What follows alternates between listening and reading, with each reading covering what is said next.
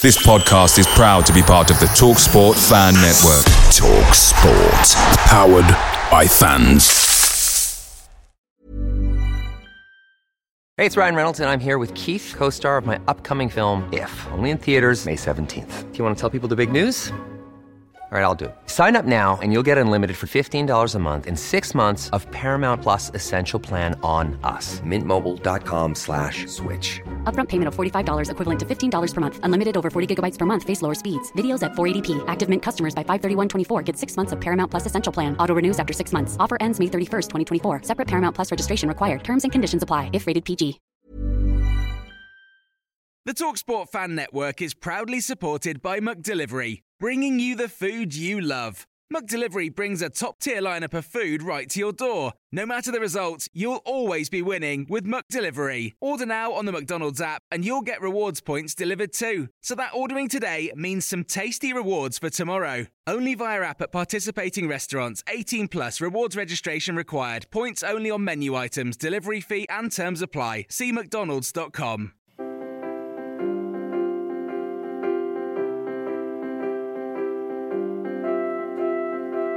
Welcome to the Besotted Pride of West London podcast. You join us in very happy and relaxed mood after a magnificent victory last night against Birmingham City.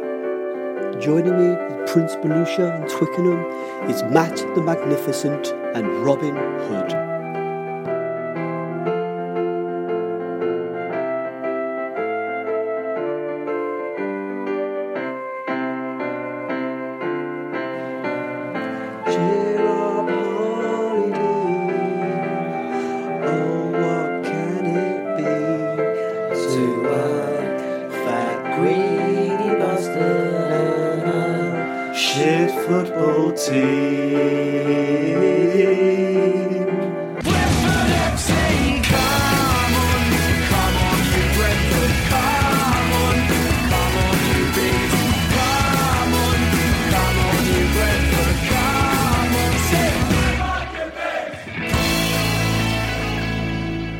So after that rather dreamy intro, we're going to do the proper one now. We're we're, we're now in Prince Blucher in uh, in Twickenham, one of our favourite podcast joints. It's um, on Twickenham Green. We've uh, we've done we've done many a pod in this place, and always friendly, great beers, and they've got this t- tidy little room. It's a bit thugbified. There's a lot of rugby stuff that goes on in here, but it's uh, it's, it's, it's a very it's a very pleasant um, home from home.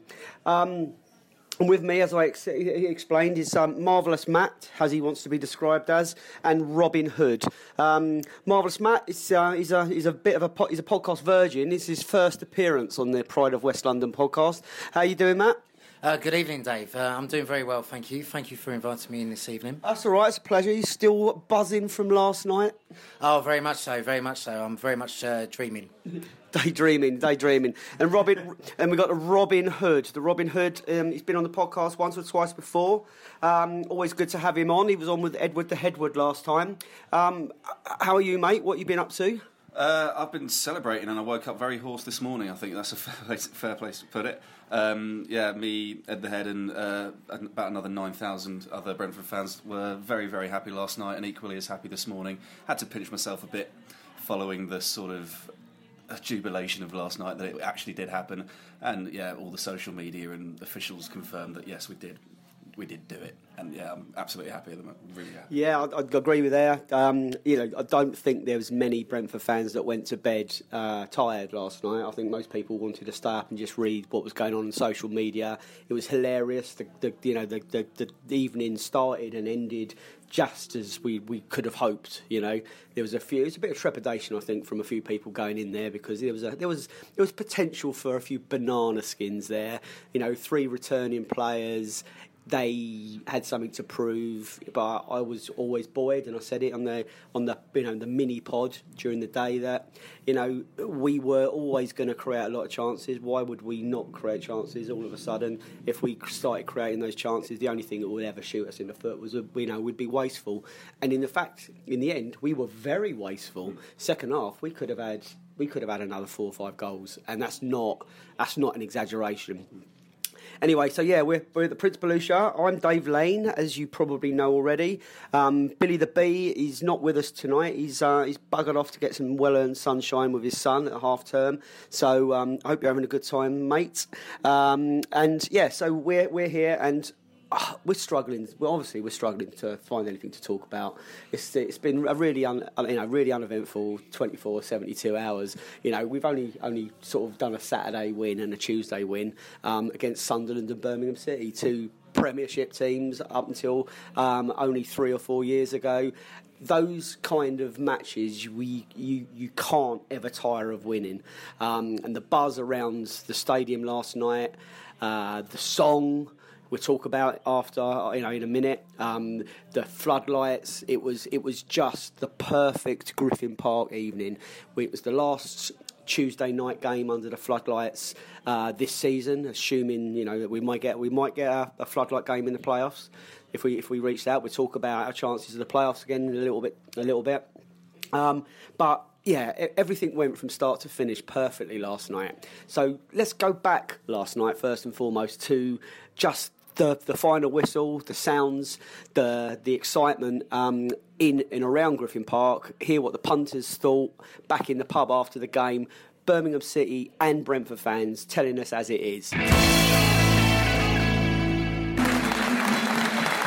This is the besotted Pride of West London podcast. And you can hear it's the end of the match. The players are getting cheered off. The crowd are cheering. Birmingham City came down. They tried to conquer. Absolutely no chance. You can hear the crowd singing. Oh, what can it mean? Two up. This has been absolutely teething tremendous. Brentford 5, Birmingham City nil. For me, this has been one of the best results ever. We waited 25 years for this. 25 years. You may have beaten us back in 95. You may have beaten us back in the Leyland DAF Trophy. But today, it's been absolutely teeping tremendous. You took our team, but you did nothing with it. Trust me, I'm happy. Everyone who listens to the Besotted podcast every week knows how much it's meant to all us Brentford fans. Yeah, I mean, I didn't think I could be ever be disappointed with a 5 0 win against Birmingham City. But I mean, I think eight would have been fair. We had loads and loads of chances second half, just just past the post, etc., etc. But no, I mean, uh, we, we were fantastic throughout today. Really, really good. Birmingham, I thought, were eager. You know, they were quite good at closing us down early on in each half. But, you know, once we got our foot on the ball, played round them, they are a very, very ordinary side. We are a very, very good side with loads of tricks, loads of skill, and we look fantastic. Yeah, that was teething tremendous, mate. That was great from start to finish. I'm genuinely a little bit disappointed that we didn't score more. We just said it. because that. you know it really could have been more, but once we got the first goal, we were superb, unstoppable going forwards. Everyone was up for it. You know, the, the team talk probably gave itself.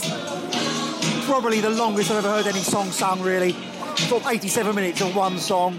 Respect to Peter Gilham for um, his musical choices at half time oh, and, oh, and, and, and, at full time. Most games as well. Um, all in all, a cracking evening. What a performance, brilliant the whole team performed today. Woodsy, when he came on, I thought was outstanding. And we got what we wanted from our play. We showed it, glimpsed it all season, and he got a lovely, two lovely goals. Could have had a hat trick, but there you go. So could so could have Watkins.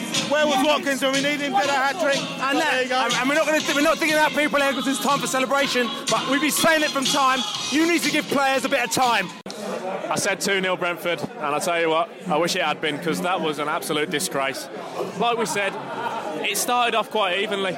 You said we should have had a penalty, I didn't quite see it, but to go 1 0 down and then just have the heads drop, pathetic performance. There was just nothing there once again, and like you say, we're talking about trying to be like Brentford. Bloody hell. Brentford as a place, the people down here, absolutely sound. Obviously, we've got a bit of a rivalry. You've, you put one over us today, which was long overdue.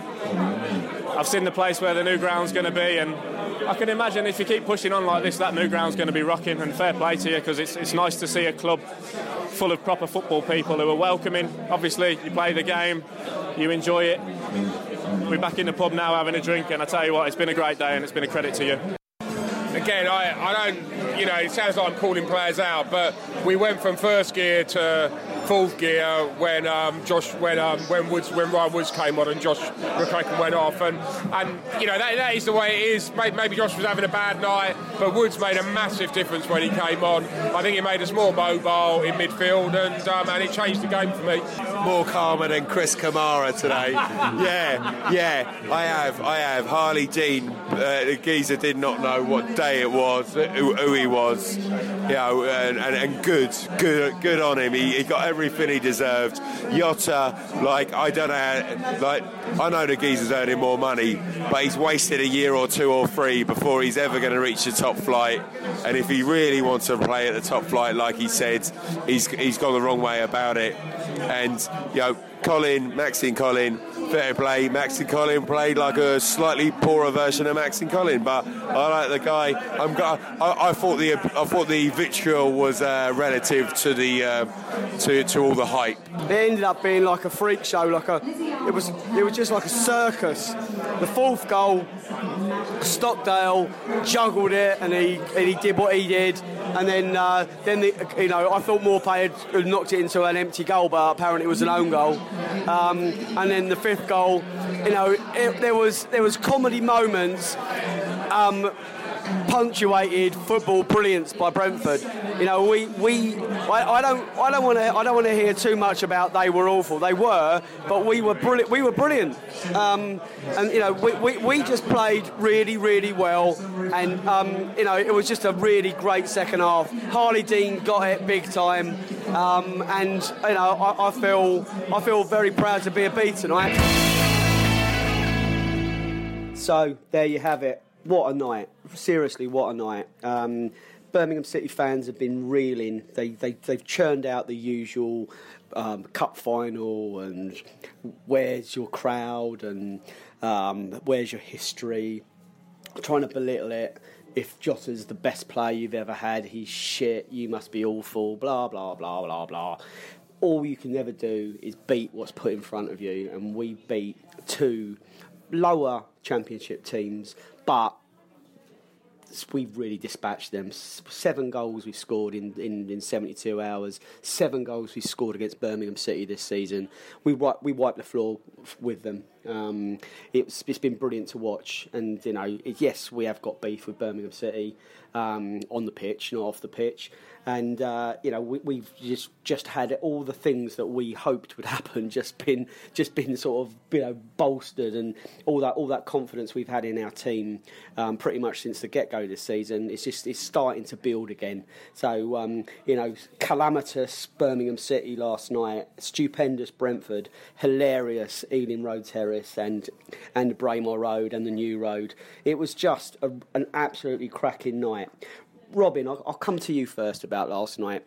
What what's going to be your lasting memory of that game and just just the night and the event as a whole, really? Um, I think it was just when that final whistle hit, um, just seeing a dejected bunch of Birmingham players walk off uh, was was was for me quite key there because they they, they, they gave up after I, I think after the third goal went in, um, and the lasting memory for me is going to be the Bees players could have just got to that 3 0 and just coasted the rest of the game, but they absolutely went for it. They went and they wanted to get goals and they wanted to please the fans and they wanted to get themselves on the score sheet, you know, improve the goal difference. They didn't let up for 90 minutes.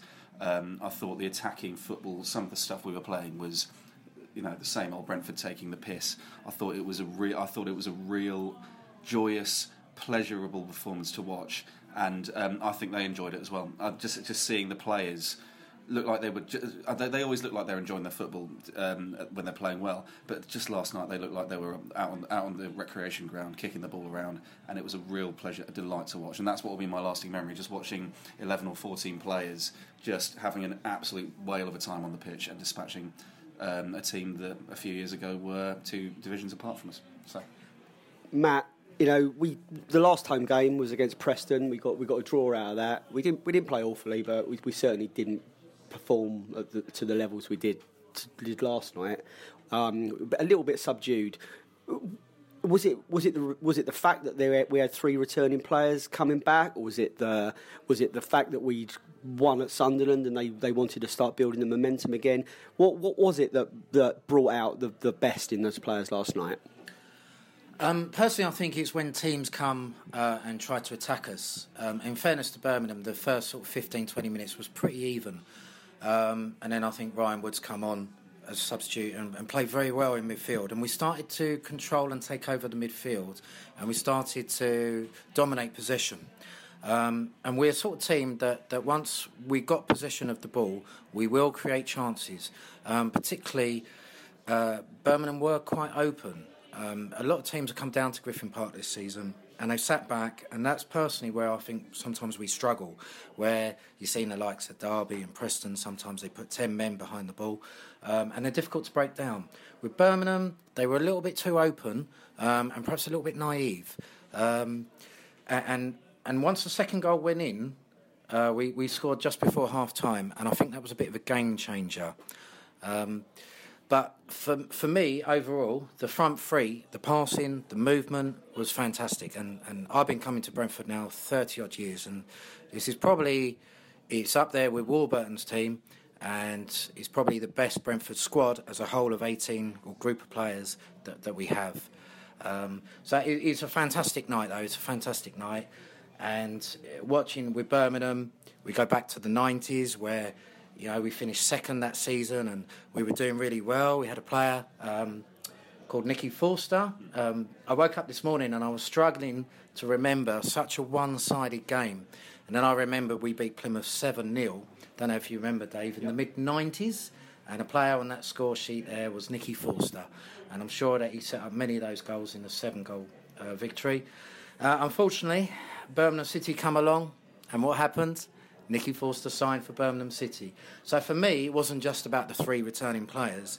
As a lifelong supporter of Brentford, Birmingham had kind of been our sort of uh, nemesis, if you like. Yeah, yeah. And you know, I, I, agree with what you just said there. Actually, you know, um, for the first 15, 20 minutes, Birmingham did give it a bit of a go, and they, they you know, they could have had a penalty. I've not, I've not seen that replayed, um, but. Uh, I think there was something in the Birmingham City team that, in their mind, that they they wanted to come and show that they weren't an awful team, but in the end, they came away with their pants pulled down. You know, they, they, they were too open. They weren't good enough man man for man individually, collectively to, to compete with Brentford. That's not that's not that's not sort of blowing smoke up it. It's that's that's a fact. They just weren't good enough. You know, so what what what must Harley Dean and Jota and, and Colin think? You know, forget the money. You know, forget forget the. You know, there's only so much. Yeah, I'm earning a fortune. I don't really care. Of course they care. They wanted to come back and prove they they they weren't up for losing five 0 last night. So what what kind of what, what what do you think they made of the reception and what what do you what do you think that they make of their move now? Well, that's a very good question. Um, I mean, obviously, modern football, though, unfortunately, money does tend to come into it, Dave. So we, we can't ignore that completely. But I think at the time of leaving, Harley Dean said that he was up for a new challenge. Um, and I think looking back, we didn't win our first eight or nine games of the season, and because the, the, the season opened and the transfer market um, or window was still open, um, and I think that was a little bit disruptive to, to the squad as a whole uh, no attached to, to, players that actually want to uh, move on.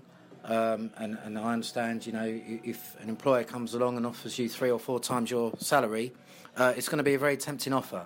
But the problem with big clubs now, and I'm not just specifically talking about Birmingham, because we're playing Leeds on Saturdays, and probably another good example, is they demand instant success.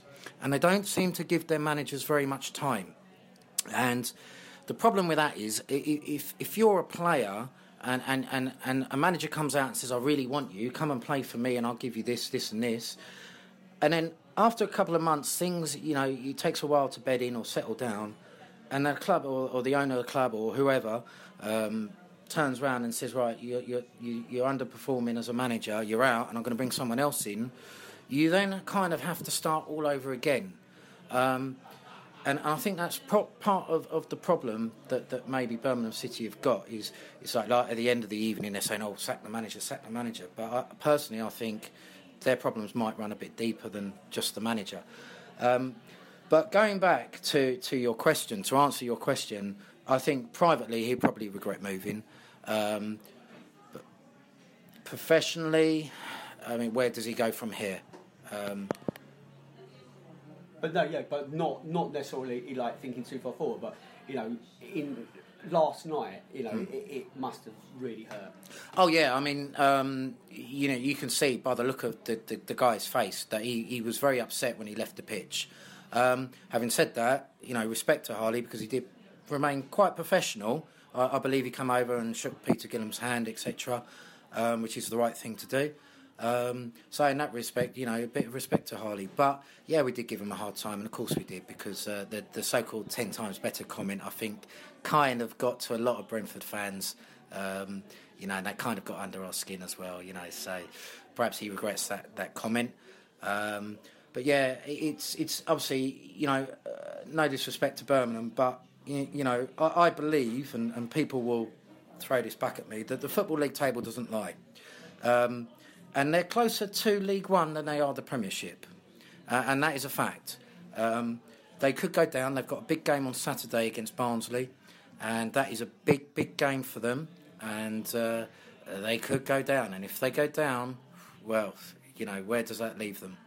Yeah, I mean, I was speaking to a couple of Brum fans back in the pub afterwards. Very, very awkward because all I- all I wanted to do was really just laugh and, and, and have fun. It was difficult. I, you know, I didn't want to have to stifle my uh, my enjoyment and my my celebrations, uh, so I wasn't rubbing their noses in it too much. But you know, there's a chance they won't go down. Still, there's you know Sunderland. I, well, we told them, we reassured them. Sunderland are, were- are still worse, I think. Burton, although they won last night, you know, it's it's going to be close. It's going to be close. Before we actually go on to the song, the song that everyone was singing, everyone was talking about today, um, social media. Social media before was was great. Afterwards was just absolutely incredible. The words Harley Dean were trending. Um, there was uh, some amazing video clips taken all the way around the ground, but, uh, including from the away end. Um, there was some just brilliant banter going on. Uh, what what stood out for you, uh, Robin? What, what what did you enjoy the most? Um, on the social media side, I, I, I, I think it was about an hour after the game. I looked, I checked Twitter, and hashtag Harley Dean had, I, th- I think it was something around the 700 tweet mark, which you know is absolutely extraordinary.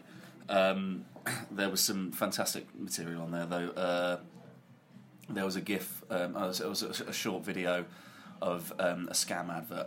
Uh, with uh, the caption when Matthew Benham holds up the 12 million he got for th- the three players that sold to Birmingham, uh, and it's a woman taking off a headset saying, "See what I did there? That was a scam."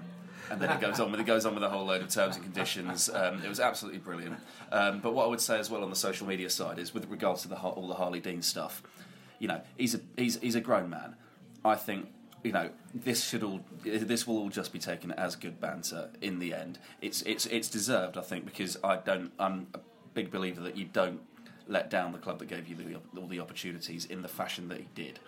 Um, don't you know? At the end of the day, what the best thing about it is that um, we've got all this social media to be able to see immediately after the game clips of Harley Dean walking off the pitch and the Birmingham players walking off the pitch and Brentford fans jubilantly celebrating um, an amazing 5 0 victory. Um, so the scam thing was one of my favourites. Um, but literally just the simple videos of just watching Brentford players walk around the ground, you know, with absolutely beaming and seeing the fans responding in kind and, and applauding. So yeah, like the, the funny stuff was great, but I just got so much pleasure and joy out of watching you know, and reliving the moment where the final whistle went and the Brentford, fans, Brentford players did a lap of honour. So Yeah, I, I, I, I as well. You know, there was lots of the, the simple stuff. Sometimes is the funniest, as far as I'm concerned. There, were, thankfully, there didn't seem to be too much kind of gratuitous kind of eff- effing and blinding and, and direct insults to him. I don't think that was needed. The result kind of did that So anyway. it's not necessary. What's necessary is the, the f- the fun side of it and having and having fun with it. Because at the end of the day, that's what Brentford had uh, on the pitch yesterday. They had fun with it. And there's only there was literally a handful of kind of uh, redneck Blues fans that were kind of stalwarts and they were digging and digging and digging bigger and bigger holes for himself by trying to just sort of like trot out the usual teams like Brentford, the you can't even fill your chicken shed of a stadium. Yeah. And the, the, the best one, you know, one of them was going on about is the size of the crowds, the size of the ground, and the the you know the funny one that made me laugh the most was a Brentford fan that said, you know, you must celebrate your you know your attendance figure announcements like we we celebrate goals, mm. and you know it's all that sort of famous by association with we're oh we've got a big club, we've got a better history. It's all twaddle really. What I will say to that is, and that's a message to any fans that that have, uh, on Twitter and on social media that have ever have ever done that, keep doing it. By all means, keep on doing it, and you will keep on be, having to do that because you will keep on being let down because hashtag teams like Brentford, or as, as the Sunderland mascots associated, teams like Brentford Town. That was quite funny. Um, teams like Brentford will will surprise you. So by all means, keep doing it. That's what I would say. So let's talk about the song. Um, Cheer up, Harley Dean. It was sung after Sunderland on the on the train back from Sunderland into Newcastle. It was quite a quite a quite a knees up. Um, we obviously sung it after each goal. We, we sang it up at St Andrews. You know, cheer up, Harley Dean. Um, I won't sing it all. It's not. It's not fair. You heard it last night. Um, it was to the to the tune of Daydream Believer by the Monkees, um, an absolute classic. And the, the twist on it is normally sung about Scottish managers, to be fair, but it's um, it's, uh, it's, it's it's been morphed into a Harley Dean song. Um, we were enjoying it, of course, but none of us actually expected it to be played over the tannoy. Um, I kind of twigged it early on. I heard the first few bars and I thought, no, then they're not actually going to do this, are they? And then in the end, I looked around and there's people just crying, laughing. Um, it, it, was it was a special moment. It was a, an hilarious moment. Um, and then they played it again at the final whistle, which again I didn't quite believe they were doing it. And all three sides of the ground that wasn't, you know, which was where the home fans in it, were absolutely bellowing their lungs out um, with e- with every single word sung at full velocity. Um, it's kind of it hasn't got massively criticised. That would be un- unfair. One or two people have raised a legitimate question, um, uh, saying that it showed a, a lack of class. Um, should Brentford be doing that? Should Brentford be whipping up and taunting and getting involved in that level of kind of um, encouraging fans to uh, get behind or get against certain players or certain teams? Should that literally just be, um, it, eh, should that just sort of happen organically from the terraces, or eh, are, are we reading too much into it? Should we just kind of just say, oh, for who cares? On a night like tonight, what on earth are we worrying about that kind of gubbins? But I guess sometimes you know you it, sometimes bad mistakes get get lost in the euphoria, and it can come back to bite us. So let's let's let's just talk about that fairly briefly because I don't want any of this to dilute what is probably one of the best nights of football I've seen at Griffin Park in all my time as being a Brentford fan. Um, that is one of the nights I will always remember when we're not there anymore. But ringing over, the, t- playing over the tannoys as loud as you can, a song that is encouraging players to abuse one of your former players is that a done thing?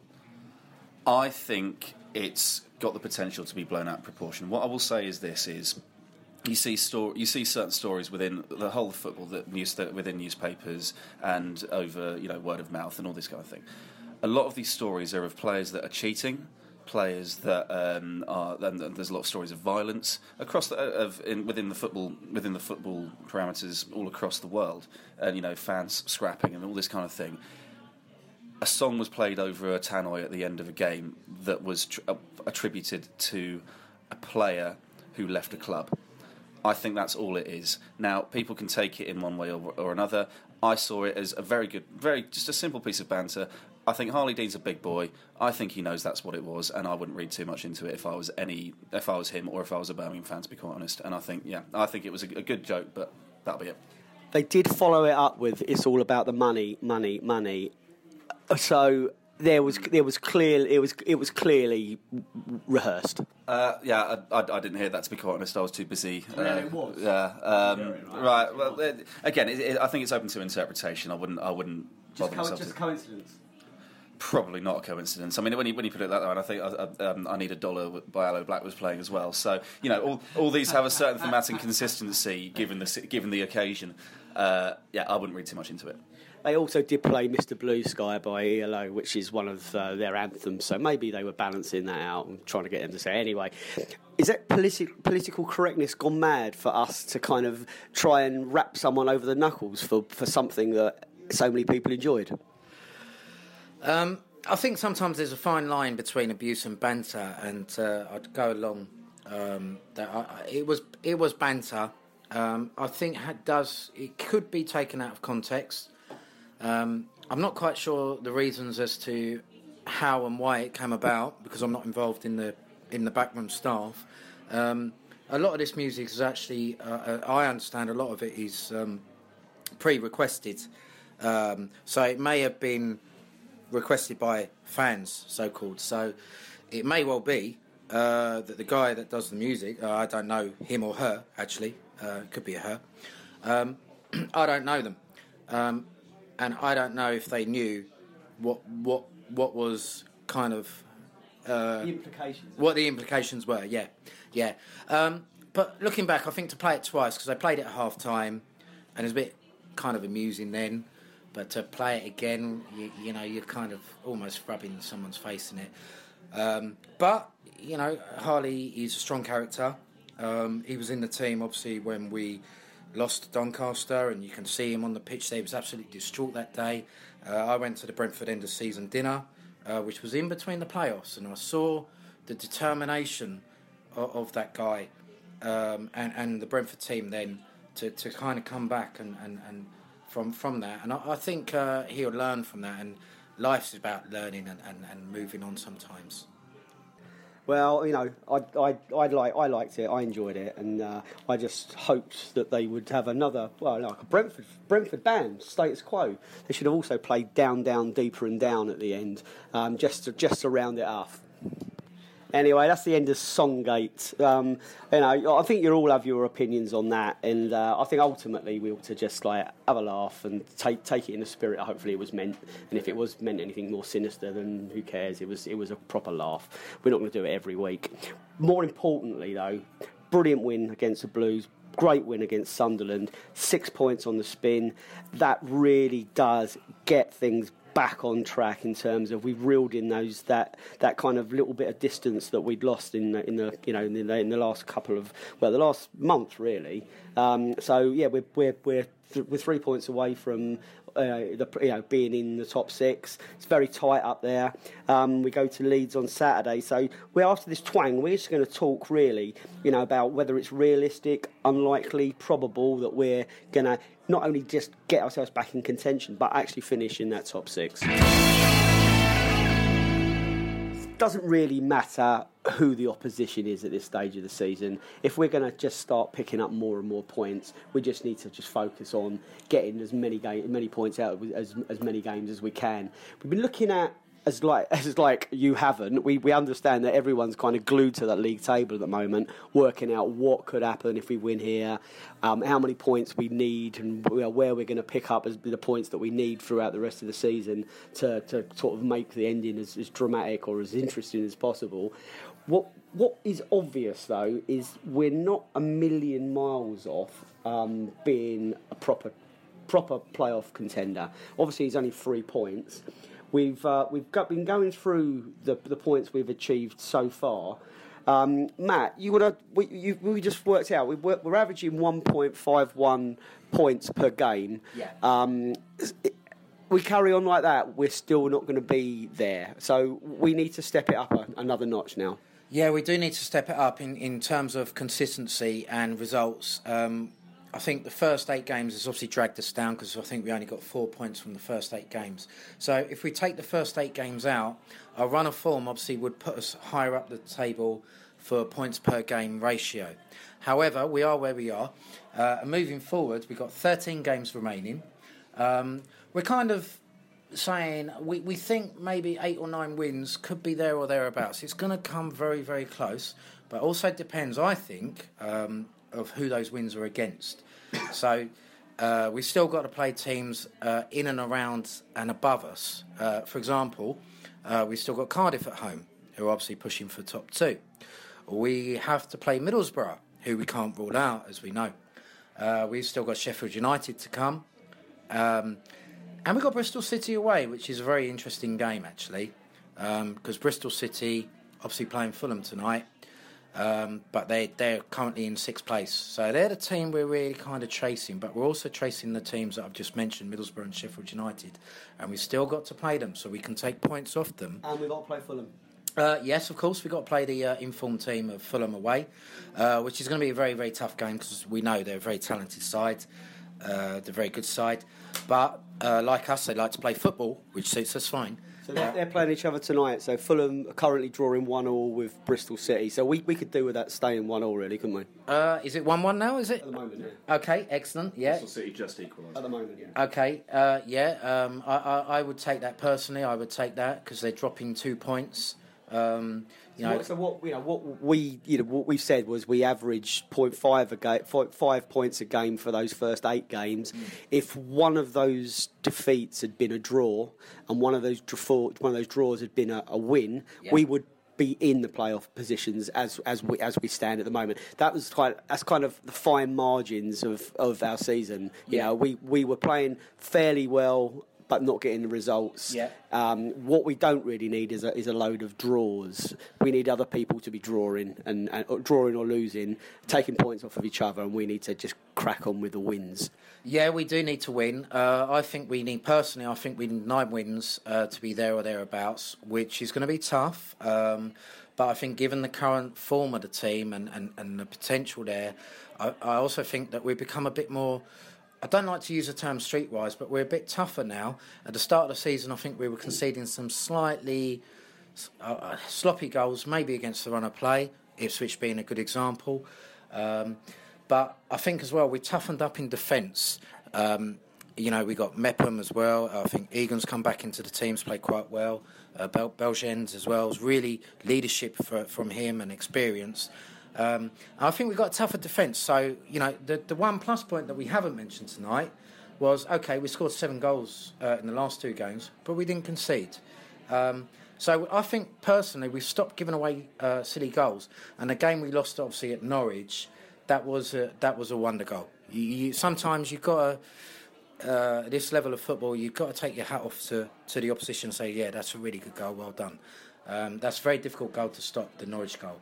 But uh, in terms of mistakes, I think we cut out the mistakes, and I think we become a little bit more ruthless in front of goal, um, despite the fact, obviously, we lost uh, Vibe. Robin, um, we shouldn't be overly thinking um, as a club or as fans. We literally should just be doing and concentrating on our strengths. Our strength is attacking. Our strength is going for it. Really, really cranking up the pressure, cranking up the chances. We created. You'll tell me now how many shots from inside the area last night. It was an incredible amount of shots. Was it 20, 21, 21 shots from inside the area, which means you know by the very nature of that, you're close in on goal. You're gonna, you are probably going to score goals. You know, so should we just literally sit back? And watch these players just go for it. You know, take a gamble, attack, attack, attack. You know, we've we've not. It's not like we're in the playoff places already. You know, like Bristol City or you know or Preston have been or Sheffield United. They're, they're like frantically looking over their shoulder. They're going to get nervous. You know, it, it's it coming to that crunch bit of the season. We're sitting pretty. You know, we're we're we're starting to pick up points again. We're playing great football again. Um, more pace scoring again. You know, should we start to? Should we be getting excited? Basically, I'm already excited. I don't need to. I don't need to sort of get excited. Um, I think you know, considering considering the stats that that Matt's collated, um, you know, 21 shots from inside the box is a measure of the team we were playing on uh, on uh, last night on Tuesday. Uh, you know, Birmingham, as has already been alluded to, is the first team I can remember that didn't come to Griffin Park and s- stick the entire uh, team of 11 players behind the ball. Um, the key for me is we don't. Our expectation has been to just get to the playoffs, and now we are chasing it. And I, I tell you what, I'd much rather be chasing it than sitting there hoping, trying not to lose it. If you think about it, the logical, the logic behind it is. The teams that are, say, in third, fourth, fifth position are going for automatic promotion to the Premiership. Now, if they don't get there, that means they have missed that opportunity and have to settle for the playoffs. Whereas if you're if you sneak in in sixth place, logic takes you're going to have that momentum. You've you've achieved what you wanted to achieve from the position you were in. Um, it's the same, you know, in distance running. You, you, know, you, you, constantly see runners at the front of the group, and then someone comes from behind and steals it at the end. It's you know, I, I'm I'm in a very very optimistic, positive position about the fact that we've got something to chase and a bunch of hungry young players with a point to prove. Um, we've already alluded to the eight games at the start of the season. Started slowly. Again, that's just. I think that's that's symptomatic and of of our season is that we've just grown and grown and grown. And I think that losing those three players uh, to Birmingham on transfer deadline day it disrupted the sort of the setup of the team. I wasn't convinced by Egan as captain. I wasn't convinced by Yennaris as captain material. They've both proved me wrong. I wasn't convinced we had the players to step up. They've all proved me wrong. Um, I'm in a very, very optimistic position moving forward. The players have the talent. Uh, I think the manager's got a real drive, uh, really behind him. Uh, I think Dino's done a very good job this season of getting the best out of the players he's got.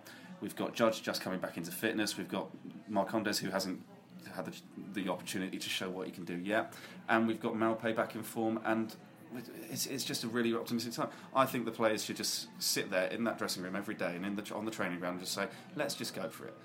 Because the worst thing that happens is we get another season in the championship. Yeah, you're, you're, right. It's tantalising. Um, you don't. You, you know. You, are right. Again, you, you, don't want to be looking over your shoulder. You, you want. You want to have that that prize just just there, almost tantalising. Not quite. Almost not out. Not out of reach. It's just there. You can go and grab it. And uh, you know, it, it, we see what the results are tonight. But you know, as long as the the teams above us aren't pushing, you know, they haven't sort of capitalised on having an extra game on us tonight. Then you know, we, we go to Leeds thinking if we could win that, then we we could be in the playoff positions again, or just a point or two outside. And then you know, well, I've said it quite frequently in the in the latter part of uh, you know since since probably the late late autumn into the winter. Really, it's the draws that really hurt you the most. You know, if you can win win two, lose one, win three, lose one, win two, lose one. You know, yeah, I, I can't see us going through last final 13 games winning them all. Mm. You are, we are going to lose, and we are probably going to draw, but not so many draws, please. Wins, wins, and not so many losses. But on that point, um, I think you, you, mentioned sort of the draws and the general sort of expectation of we're not going to win every game, and I, I, I don't think we're, we're going to either. But I was in my local pub uh, before the Birmingham game, and I got um, just doing some work. Um, from day job, and um, just got chatting to a couple on the table next to me called Cheryl and Phil, uh, who lived down the south coast and, com- and commuted just specifically for this game. Uh, and the, the, phrase he used, which I think is quite good, is I'd put us against any team except Wolves. And when you start decoding that phrase, it's not talking about beating these teams. It's not talking about getting something from these teams. It's p- talking about t- putting 11 players against 11 players and seeing what happens. And I, th- and I think that's what we've got to look forward to. Um, we will draw games um, and that will hurt us. But we were hurt by the, the opening eight games, and it, the more we look at that, the more we're going to think, oh, if only we'd done that. The, the, the, ethos now should be drive, drive forward. I say it every game about 15 times. So, Matt, we had last night a stunning bench. We have players there that can come in and replace players that are kind of coming slightly off the boil. Yeah. Um, we have uh, enough probably attacking flair that can cope with suspension and maybe an injury. Heaven forbid we don't yeah. get any. Yeah. Um, how on earth do we keep Alan Judge, Marcondes, and Canos happy? How do we keep them motivated? Or is that obviously they will be because they want to they they they want to be in that team. They're going to buzz off what's going on on the pitch, and they just they're eager. They this this is when a team really comes together. Yeah, I think um, just just to answer that point very briefly. Um, obviously, we've got Marcondes. Um, I understand he scored 17 goals uh, in the Danish Super League and has got 10 assists, which uh, it might be 18 goals. I think it's 17. I'm not sure. Um, but he's got 10 assists. So he's obviously a very, very good player. Uh, but if you look, he was warming up um, to come on last night.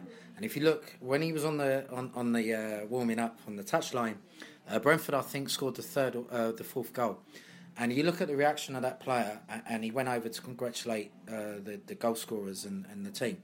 So he obviously wants to be involved. He obviously wants. Um, yeah, he's probably personally, privately or professionally, he's probably disappointed to be not starting. Of course, he would be. But you know, it's he's a professional. Uh, we've signed him for a reason.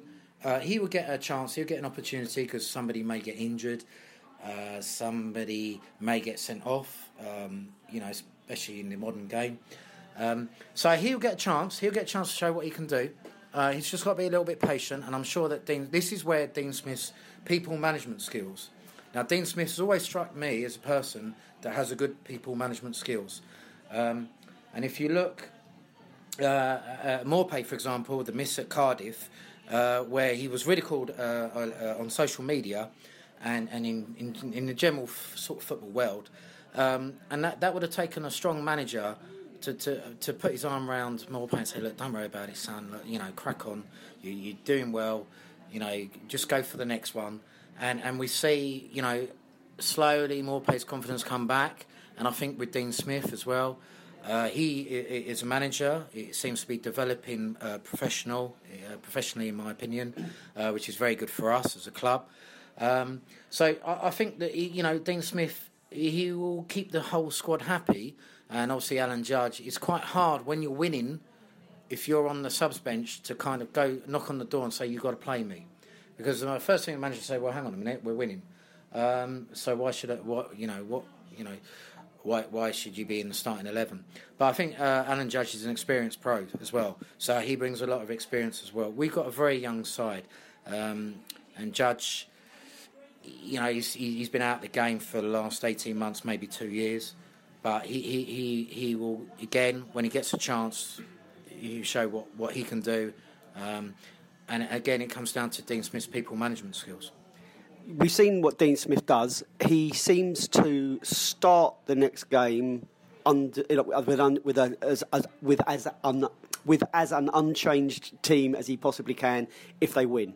So we obviously we're probably going to see um, uh, Woods start instead of McEachran. That would be that would be what what's been the, for the pattern he's going to be, be, be following, you know, over the recent weeks. Are you happy with that, or do you think he should be rotating more anyway? Do you know is is, is what you know? Of course, why would you why would you dabble with that team? But are we? Is it about time we saw more of Marcondes? Has, has, he waited on the wings long enough? Is it? Is it? Is Flojo seems to have gone to a different level this last couple of games? So he's, you know, having players breathing down his neck seems to have had the desired effect. You know, should we just be? Should we carry on with that, or do you think you know it's, it's time to give Judgy a start or Marcondes, Marcondes a start? Well, you know, you can bring out the cliches of if, if, it ain't broke, don't fix it, and you know, you don't change your winning formula and all that kind of thing. Um, I think um, as a fan from, who looks at it from Ealing Road and fantasises about what kind of footballer he, yeah, about what kind of footballer he'd be and what kind of team he should play, Dean Smith sees these players a hell of a lot more than we do. Um, he knows what happens in training. He knows what happens in. Uh, you know, in the warm ups. He knows what happens in the dressing room, and we don't have access to that. So I trust his judgment in terms of the players he plays and the opportunities that he gives. I think if I was going to have a slight not not disappointment from yesterday because there wasn't anything disappointing about yesterday. Um, what I would have done differently yesterday um, would I'd have would been I'd have brought on Judge and Marcondes a bit sooner, just because at three 0 I don't think we would have. Uh, I think still still think we would have scored two more goals.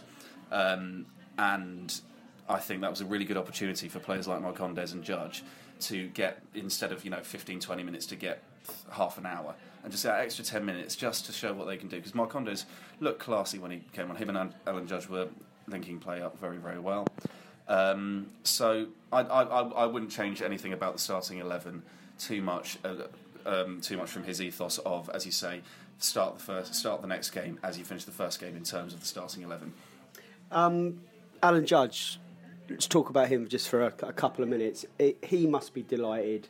The manager must be delighted. The physios and the, the, medical staff, they must all be delighted that not only has he come back and you know not looked to have any setbacks at all. He's he's been integrated back into the team slowly. I think he was frustrated slightly about you know the speed he was, but I think the the, the, the, the schedule has been spot on. I think he's he's proved that he's he's strong um, and he, he's robust again. He's involved. He's confident. He's buzzing around that football pitch. He looks pretty much like the old Alan Judge. You know, we think we were all, you know, he needs to get more match fitness and they'll get that with starts. But, you know, I, I don't see him a million miles away from, from out as he was before he got injured. That must be a massive, massive relief for him and, and obviously the club. Yeah, it's a massive bonus to have Judgy back. Um, I, I've never met the guy, but I'm told he's a very infectious character. Um, to come back from a major injury like he like he, he has, he, he shows what a strong character that he has. Um, I, I, understand he had three operations because that's how bad his injury was, and I was there at Ipswich. Personally, couldn't believe how the guy didn't get sent off, but you know, but that's it, you know. Um, but it's it's very upsetting for him at the time because obviously he was on the verge of getting in the Ireland team, um, in, international recognition, etc. It's a major setback for him, and for him to come back and and uh, train as hard. I, understand he's done a lot of work in the gym, um, and, and, a lot of work on the football pitch as well. And, and yeah, I think he's, he's he's getting very very close. He's getting very very close, and, and we know what good player he is. Yeah. What I would say is this as well. I think I think the fact that Ju- Alan Judge has come back into the team has had a huge effect on the performances of players like Sawyers and Mokotjo in the field. I think in the past couple of months since the room, since sort of word started getting out that he was back in training, he was doing light training, he was doing contact training, he was doing full training. That's that sort of trend has, I think, had a correlation between with Sawyers suddenly becoming the assist machine. Um, if I, if you think back to when as well, and just on the subject of Marcondes as well, um, if you think back to when Scott Hogan left and Lasse Vibe stepped up and started scoring all the goals, that again has had a desired effect on Maupay. Lasse Vibe's left and Maupay's come into form. I think having these players and having such a good squad um, across the board, across the 18 of 11 starters and the, and the bench, with players like Judge, it is, even if he's not playing, and it must be frustrating for him as much as he'd like, it's having a good effect on the team. So so we've obviously talked about, we've contrasted the Preston game from the Birmingham City game last night.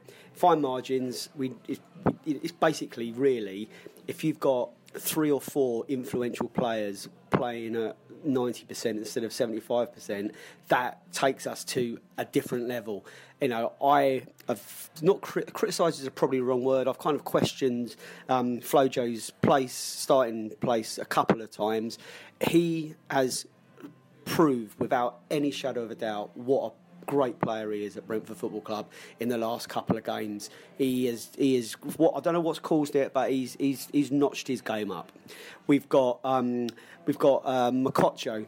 We, we, he, he, he seems to, yeah the general he got a goal at Sunderland he, he he's starting to the last couple of games he's playing really really well Canos he got sent off he got sent off he had started to show what he was made of. Hopefully, he can come back and continue that. But obviously, we've got Maupay. More pay. There was a lot of question marks over him. People saying he was like having an ashtray on a moped. Um, you know, he, he, he, he, you know, there's, there's been people saying that you know he's you know he's rubbish. He's this. He's that. And you know, and that's not to say you know he shouldn't be criticised, but you know, we've said a lot that, you know, he needs time to bed in. He started off scoring a lot of goals. He didn't really know all the patterns of play, which, you know, the DLFs talk about a lot. You know, he he needed time, and space, and, and to, to bed down and just be confident in his in his place and his worth. You know, Maupay. How you know? Obviously, we wish, we hope he continues scoring, but you know, is is he uh, in your eyes? Has he has he put all his kind of bad luck behind him now? Three months ago, I was I was saying just drop him, and I'm not ashamed to admit that I was I, I'd, I'd had enough. But w- when you actually consider the finer things, how many 20 or 21 year olds or people that are listening to this, when, think back to when you were 20, 21 years old, and you didn't speak any French, would you have gone to France? It's a huge step. That's what Phil and Cheryl were saying in the pub uh, yesterday before the game. It's such a huge step and I don't think people give him enough credit for that. Is that he's moved from a country Uh, he's moved across to a, another a, a country which is his second language. Um, into a team that he's never played with before, in a league that he's never played before, different style of football, a different ball game, no pun intended. And he's adapted to that. I'm so happy to be so wrong because he is really. Uh, the, and I, I know it's only a couple of games and we shouldn't count our chickens yet, but I'm really, really pleased for him. It's not about being right or wrong with these players because no one's got a crystal ball. No, no one can foresee three or six months, a year down the line. In the same we couldn't ever have done that with, with Andre Gray or, or, or Lasse Vibe. But sometimes you just kind of got to give them the the chance, you know, you're right. It's going to, for all the reasons you've just said, you know, very elo- eloquently and very correct. You know, it is a big big ask for such a young kid to to come over here and play at in the most competitive league, arguably, you know, in Europe, if not if if not the world. And you know, it, it, you got to have all these question marks whether whether you're good enough. You know, after missing that chance, you've got social media giving you such a such a shitty time. Then um, you know it, it's going to knock you. So getting that bit of luck for the Brentford's fourth goal last night. I know in the end it wasn't credited to Maupay; it was credited as an own goal. I think it might have been going wide, but he got that bit of luck where it hadn't been getting that luck before. You know, he uh, at Cardiff, he could have knocked it going wide, and the defender may have kicked it in trying to clear it. You know, that didn't happen, um, but. It, it, seems that hopefully, you know, the couple of back heels he's got fairly recently, the one at Sunderland was just beautiful. So, um, you know, hopefully he'll now go on. He's got the monkey off his back, and he, he can he can be confident in his in his in his place in his starting eleven.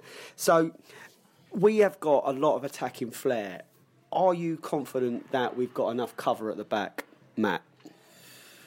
Well, I look at uh, look at the back uh, four at the moment. Um, obviously, we brought Barbet back yesterday, which is a great move uh, by by Dean Smith. Actually, uh, it's a bit of a gamble, but it's paid off, and it, it's nice to see. Uh, obviously, Barbet brings a bit more height to, to the team, so he's a bit stronger in the air than maybe Clarke. Um, Clarke's obviously very uh, quick on the ball. He's very skillful, uh, and he, he, probably goes down as a as a as a wing back. Clarke is probably better going forward, but Barbet, his distribution sometimes is top is top top class, and you see the way he switches the ball. And uh, you mentioned um, Jozefzoon and about the patterns of play there. That was pretty key if you look um, last night into some of the attacks. But the cover at the back, obviously, we got young Mepham coming through. Um, we got Egan, uh, and we got Bjelland. Bjelland really, for me, has stepped up, and I think personally, looking back from when he first signed, and I think he made his debut against Oxford, if I remember rightly, mm. and he got injured, uh, and and people blame the pitch or whatever. Um, but you know he was out for a very long time and he struggled with his fitness. And then when he came back, he looked like oh he looked. People saying he was very slow. This guy, isn't he? You know he was getting done for pace. But now I think he's coming back to his full fitness. He's obviously pushing for a place in the World Cup for Denmark. He's obviously a very good footballer because he always has a lot of time on the ball. And uh, he's very good at taking the ball off Bentley and distributing it through the midfield. We play from the back now, and we've got some very good players. Um, unfortunately, we've got uh, Rico Henry's out injured for a long term. But we've got cover there with Barbet. Uh, Josh Clarke can play right on the right side or the left side as well. Um, and Dalsgaard. Dalsgaard, actually, when I first saw Dalsgaard, I was a bit sceptical. Ooh, he's a bit too far attacking for me, and he, he, you know, he likes to. Maybe he can't get back and cover, but yeah, he's quick. Um, he's fairly good in the air. He's fairly strong, um, and certainly, uh, well, Jota, Jota, uh, Jota didn't get the better of Dalsgaard or, or Barbet last night. So, um, and we know how good Jota can be. Yes, he's lost his confidence, but we're not here to talk about that. Um, but to answer your question, uh, you know what's quite pleasing is is the fact that we turned down the offer, alleged offer uh, from Bournemouth uh, for, for Mepham for several million pounds. I think going back, and we, we talk going back to sort of, I don't want to dwell on it, but going back sort of even 10 years ago, we'd have bitten someone's hand off for that. Mm. But we can see now we've got long term investment, we've got long term vision in the club. Personally, I don't think that's widely recognised in, in, in the outside football world yet, just yet, although people are slowly coming around to it. But, you know, we can see actually this guy, we keep hold of him, he stays injury free, we develop him. Obviously, we've got very good coaches. We've not mentioned our coaching staff tonight. Um, and, and you mentioned patterns of play, and a lot of that comes down to coaching. and, and they must spend a lot of time on the training ground in Osterley. And uh, I, I think we've got a very good record now of bringing bringing young players through, and we're developing them. And uh, I think, as you said on a previous podcast, you know, if you're a young player now, why would you go to somewhere like Chelsea? Come to Brentford. You know, we'll, we'll, we'll invest in you. We'll spend time, money. We'll, we'll put um, investment in your education on and off the pitch, and uh, we'll, we'll help you mature as a young professional person. And um, you know, if you're good enough, you'll make it into the first team. It's proven that with Josh Clarke. Uh, Mepham's come into the team. We've got other youngsters as well. Yennaris is another example as a youngster that's come into the team. Um, and you'll get your opportunities. And uh, I think with Mepham, it's early days, but I think he's a future star in the making. Um, so the answer to your question is yes, I think we've got more than enough cover. We've also got a very good reserve goalkeeper, which we, we haven't really touched on. Right, so we can talk until the cows come home about what's possibly going to happen, what will happen. Saturday is the next time the players go on the pitch, and that's when we find out how much closer we are going to be. Saturday at five o'clock. Are we gonna Are we gonna continue this run? Are we going to get a draw? Or are, are Leeds champions of Europe? Are they Are they gonna Are they gonna kind of unpick us after you know they're going to bring us down to earth after two great results? After this twang, we're going to be talking Leeds going to Elland Road Leeds on Saturday. Um, we should be taking a fair few bees. I know it's expensive, but um, this just, I know it's put a few people off, rightly, um, but there should still be a, a, decent turnout there. But as you know, on Beesotted, apart from the football, when we travel to these far-flung corners of the UK, we like to make the most of our day. We, we go there, we, we see the game of football, we see the you know the nice pubs, we sample some local beers, but we also like to see a bit of the alternative side of wherever we are. We want to sample something special when we go to these places. Um, Matt, you know, Leeds. You've been there before. I know you've been there before. Yeah. And I know that I've seen you in steam museums, and, and, and, and we, we, we, you know, we, we, we, went, we went brass rubbing with Harry Potter, didn't we? A couple of times. We, we, we, uh, we get up there early and we, we do, we do some, some, some of the tourist stuff. So, you know, we, we, we don't like to do the same thing twice. So, what, what's, what's, what's caught your eye? You know, what, you've, you know, what, what you got planned for Saturday morning? Well, in the morning, I, am going to get up, obviously have a bit of breakfast, and then uh, take a tour of the uh, Emmerdale uh, Film Studios. Emmerdale Film Studios. Mm. Is that from like Emmerdale, the, the TV show? Yeah, yeah, yeah, that's right. Yeah, Emmerdale on ITV. Apparently, is second longest running soap on uh, British TV at the moment. And they allow people in there. Uh, apparently so. Yeah, yeah. You can do the tour. Uh, apparently, it takes about an hour and a half for the tour. And so 90 minutes. 90 minutes. Mm. A bit similar to the game, 90 minutes. That's right, yeah. And um, how, how, much is it to get into the Emmerdale Film Studios? Uh, I believe it's about 79 quid. 79 quid. So mm. that that makes the game a, a, bit of a bargain. 79, 79 quid for the film, yeah. and film studios, and, yeah. and, and thirty nine quid for uh, for Elland Road. So that's that's a bit of a makes Elland Road a bit of a bargain, really. Yeah, it does. Uh, you might get a DVD or some uh, something. Or to, some, maybe mm. some autographs. Yeah, maybe some autographs as well. You and, know, you know, being a is it full of you know is it full of dirty animals? Well, of course, uh, it, you know it was originally Emmerdale Farm. But Leeds is quite famous for having dirty animals on on the pitch as well. Well, apparently, uh, before my time under uh, Mr. Revie, is it? Yeah, yeah. yeah it was all, all, before my time. Okay. Well, that's that sounds really good. I'm, I've, well, i have got I've got I think something on my list that has been really like bugging. I really want to. It's on my bucket list. I really want to do this, but I, am tempted to come to the old farm with you, mate. I like a farm. So yeah. yeah so if, is there? Can I come with? Is Harry Potter going as well? Uh, I believe he will be there. Yeah, yeah. He's looking forward to seeing the pigs no comment with that.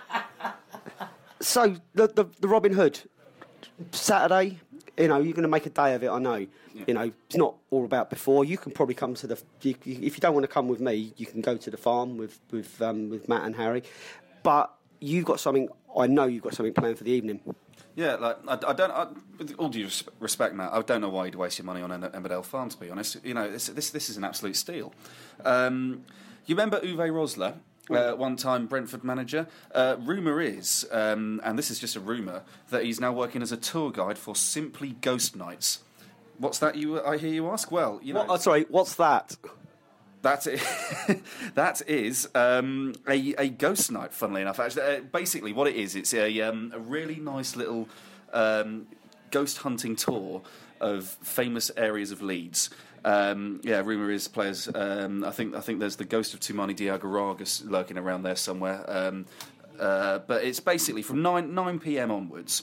Okay, so you know you've, you've been to the game, you've probably had a, enjoyed yourself. You've Brentford have had a fantastic victory. You've had a few pints. You think 9, 9 p.m. 9 p.m. Yeah. So um, how how much how much is this ghost this ghost tour? Oh mate, it's a steal. It's an absolute steal. Like uh, eighty-five quid. Eighty-five quid. Eighty-five quid. It's an absolute bargain. Um, you know, you get to see all the really nice areas of Leeds. You get to see Leeds, Leeds Town Hall, the Temple Museum, um, and you know you get to vi- witness Victorian seances, table topping, uh, which is what Brentford are currently in the process. Ta- table topping sounds a bit dodgy. Uh, yeah, um, table topping sounds a bit dodgy, but it depends on whether or not you're. Um, Apparently, John Terry's mum's might be there.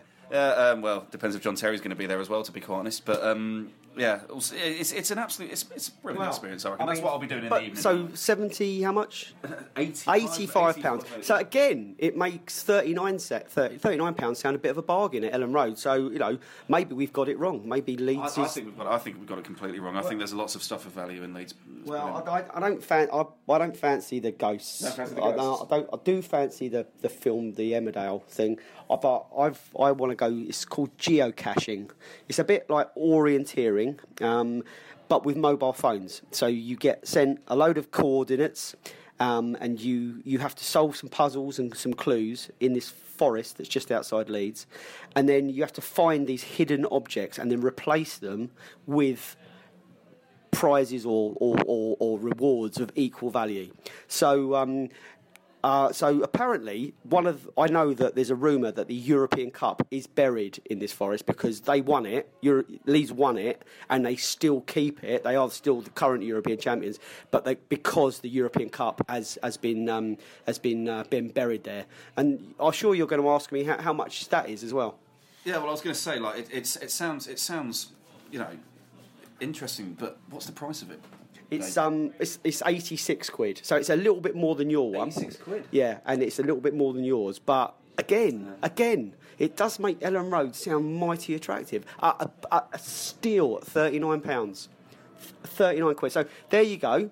Um, if you're up in Leeds, you've got you've either got your, your your Emmerdale, you've got your ghost tours, or you've got your geocaching. Don't say that we don't tell you to do the best things there is to do on match days. So we're just looking at the results from the Wednesday night games. There's, I'm not going to do the old uh, classified results, but the, the, the standout ones there is probably from a, from a Brentford perspective is Bristol Bristol City one, Fulham one. Two teams that are currently above us. They've they've nicked points off of each other, so they they've not they've not taken a march on us. Um, and then obviously Leeds United have uh, drawn with Derby County. Um, at Pride Park, so again they're our, they're our opponents on, on Saturday. Leeds aren't they're not in awful form, are they? They they've they they they they they've really really scrapping. They've been they were two 0 down I think on on Saturday, and they fought back and they, they got a two two draw um, on their on their own patch, and then a two two draw at Derby is is not shoddy. It seems like they can score, they can see goals, they score goals. So it's gonna be it's gonna be a, a it's gonna be an eventful game on, on Saturday. You've got two two teams that really do like to attack. What are you what are you expecting, Matt? Um, I think we will uh, play uh, an attacking game. Um, I, I think we'll probably name an unchanged team. Um, I, I would expect Brentford to win 2 1. Two one. It's going to be. I- It's, it's, it's one of those places you go to, and it's not often you come away and with, when your heart has not been in your mouth for a period of the game. The the crowd at Elland Road can crank it up. If they go a goal up, then they they, they can. They, it can be intimidating. It's not. You know, they're one of the very few of those bigger grounds that actually, you know, once once they get going, you think, you know, Jesus, there's, there's, there's, there's some noise coming there. Robin, this this Saturday, it's important that we don't lose. Can we go there and win? Absolutely. Um, as um, as I was saying earlier, I think you know we can we can go toe to toe with anyone in this division. Uh, Wolves may be an exception, just because they're absolutely running away with it. Um, the key for me is I think we need to start well. Start well on Saturday. Silence the Elland Road crowd, and um, and uh, yeah, and really take the game to them. I think Leeds. They've, I think, from what I know of them, they have a tendency to utilise their wide players, um, players like Alioski, Stuart Dallas, former Brentford player, um, Samuel Saiz as well, who f- was famously um, Yeah, uh, had the thing with Barbet, which I thought was absolutely hilarious, and yeah, I think it's brilliant. Uh, anyway, getting back to the, the Leeds thing, I, yeah, I think a, a good start is important. I'd love. I'd love a goal in the first 15 minutes, just because I think it would give us a real motivation um, for the players. As in, yes, we can go and win this game, and also I think it would silence the Elland Road crowd. I always try and approach this kind of thing with cautious optimism, uh, especially with this situation being at a with this game, game being at a very big ground uh, with what can be an intimidating atmosphere. Um, so yeah, I'm to say two two as my score prediction. Uh, I'd love to say a win, and I do hope I do really think we could win, uh, but I think I'm going to approach it with some cautious optimism, with a slight hint of pessimism, and say yeah, two two. Two two's not a bad shout actually. I, I think they, they, as I just said, you know, in the, in the intro to this little frag, um, this little section, you know, they're two teams that, that that do like to attack. I, I would say as well, Brentford that they have tightened up the defence. It's, it's, it's certainly um, a more more compact and a more organised back back back three, back five, whatever it's going to be. So. Um, ah, it's a toughie. I, I'm going to I'm going to go two one win to Brentford, but uh, equally, I, I'm, I'm kind of I'm not going to copy the draw. I think Le- Le- Leeds have got two two twos on the trot, two two twos on the trot, three two, three two twos on the trot is not beyond the realms. But yeah, I'll, I'll go the win. Um, I, it, it literally depends if we take our chances. Again, we are going to create them. There's not one game this season we haven't created a hatful of chances. We are going to do the same. It's just literally depending how how, how, how kind of clinical we are on that day. Um, after that, we've got another couple of toughies. We've got we've got Cardiff at home, and then we've got Burton away. Um, and then Millwall away, so you know, not and then Middlesbrough at home. So we've we've got, you know, after Leeds, Cardiff is going to be. A, a, they they've been grinding out results all season long, and, and fair play to them. They've they've they've rarely buckled. We need to we but we need to go to um, Burton and, and, and take take maximum. No no one or very few people will forget that game last season at, at Burton. You know, is it a five five five, Five three. Five three. three three one down at half time. We came back. An incredible, incredible day, and an incredible day's drinking. Was it? Was it not? Very much so, very much so, and uh, yeah, it's fantastic. Uh, little ground actually, Burton, and uh, you know I don't want to be disrespectful because people talk about Little Brentford, but uh, we got Little Burton, and I think they got something like less than three thousand to get home to Reading in the midweek game. But yeah, you know it's one of the few grounds that you can go, stand on the terrace, and uh, yeah, they're very friendly people as well. looking forward to that again. Proper, proper footballing people, proper football ground. Um, we're not gonna, we're not gonna get dragged into this teams like Burton. We should be going there and beating them. They're, they're there. They're in this, they're in this division for on merit. They're, they're battling away. They won last night. You know, they, they, want to stay here, and you know, good luck to them. Apart from obviously when we play them. Um, going on to before we before we start banging on tables and, and doing the old come on you bees besides end of season social, it is not bullshit to say to you that if you are not there, if you have not secured yourself a ticket, you will kick yourself. What we've what we've set up is pretty phenomenal, I have to say.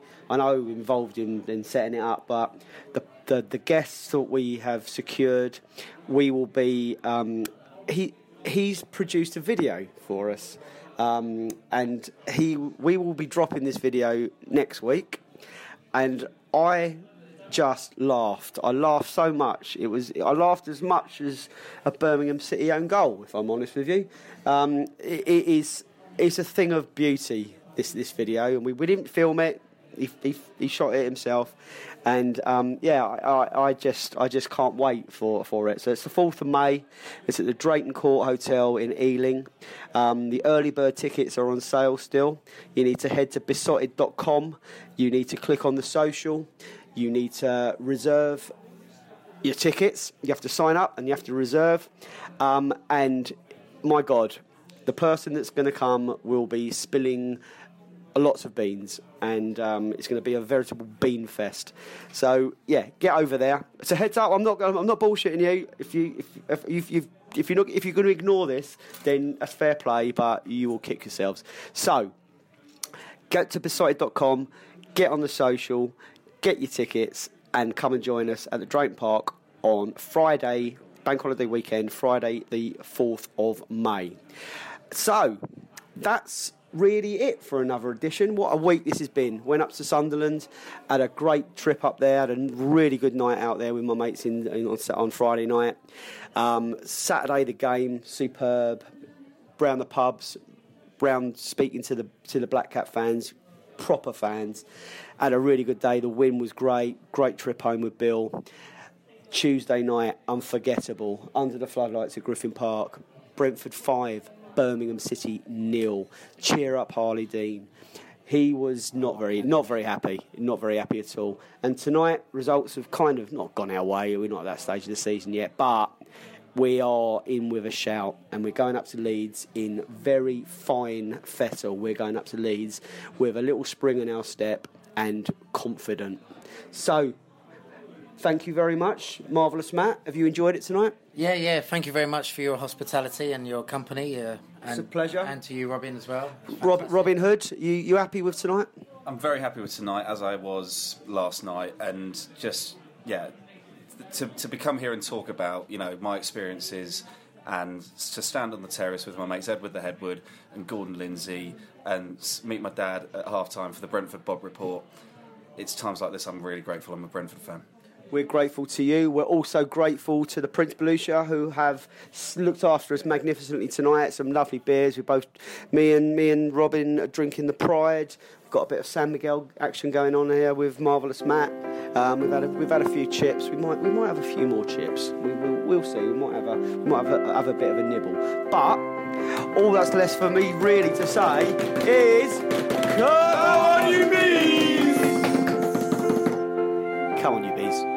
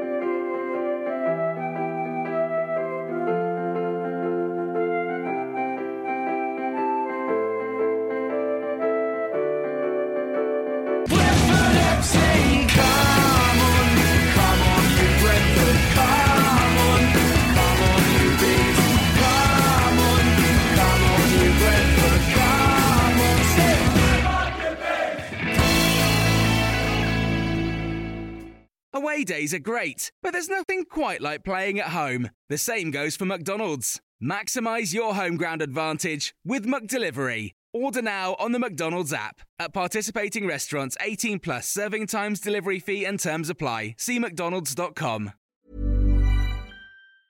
Hi, I'm Daniel, founder of Pretty Litter. Did you know cats tend to hide symptoms of sickness and pain? I learned this the hard way after losing my cat, Gingy. So I created Pretty Litter, a health monitoring litter that helps detect early signs of illness by changing colors, saving you money and potentially your cat's life. Pretty Litter is veterinarian developed, and it's the easiest way to keep tabs on your fur baby's health right at home. Go to prettylitter.com and use code ACAST for 20% off your first order and a free cat toy. Terms and conditions apply. See site for details. This podcast is proud to be part of the TalkSport Fan Network. TalkSport, powered by fans.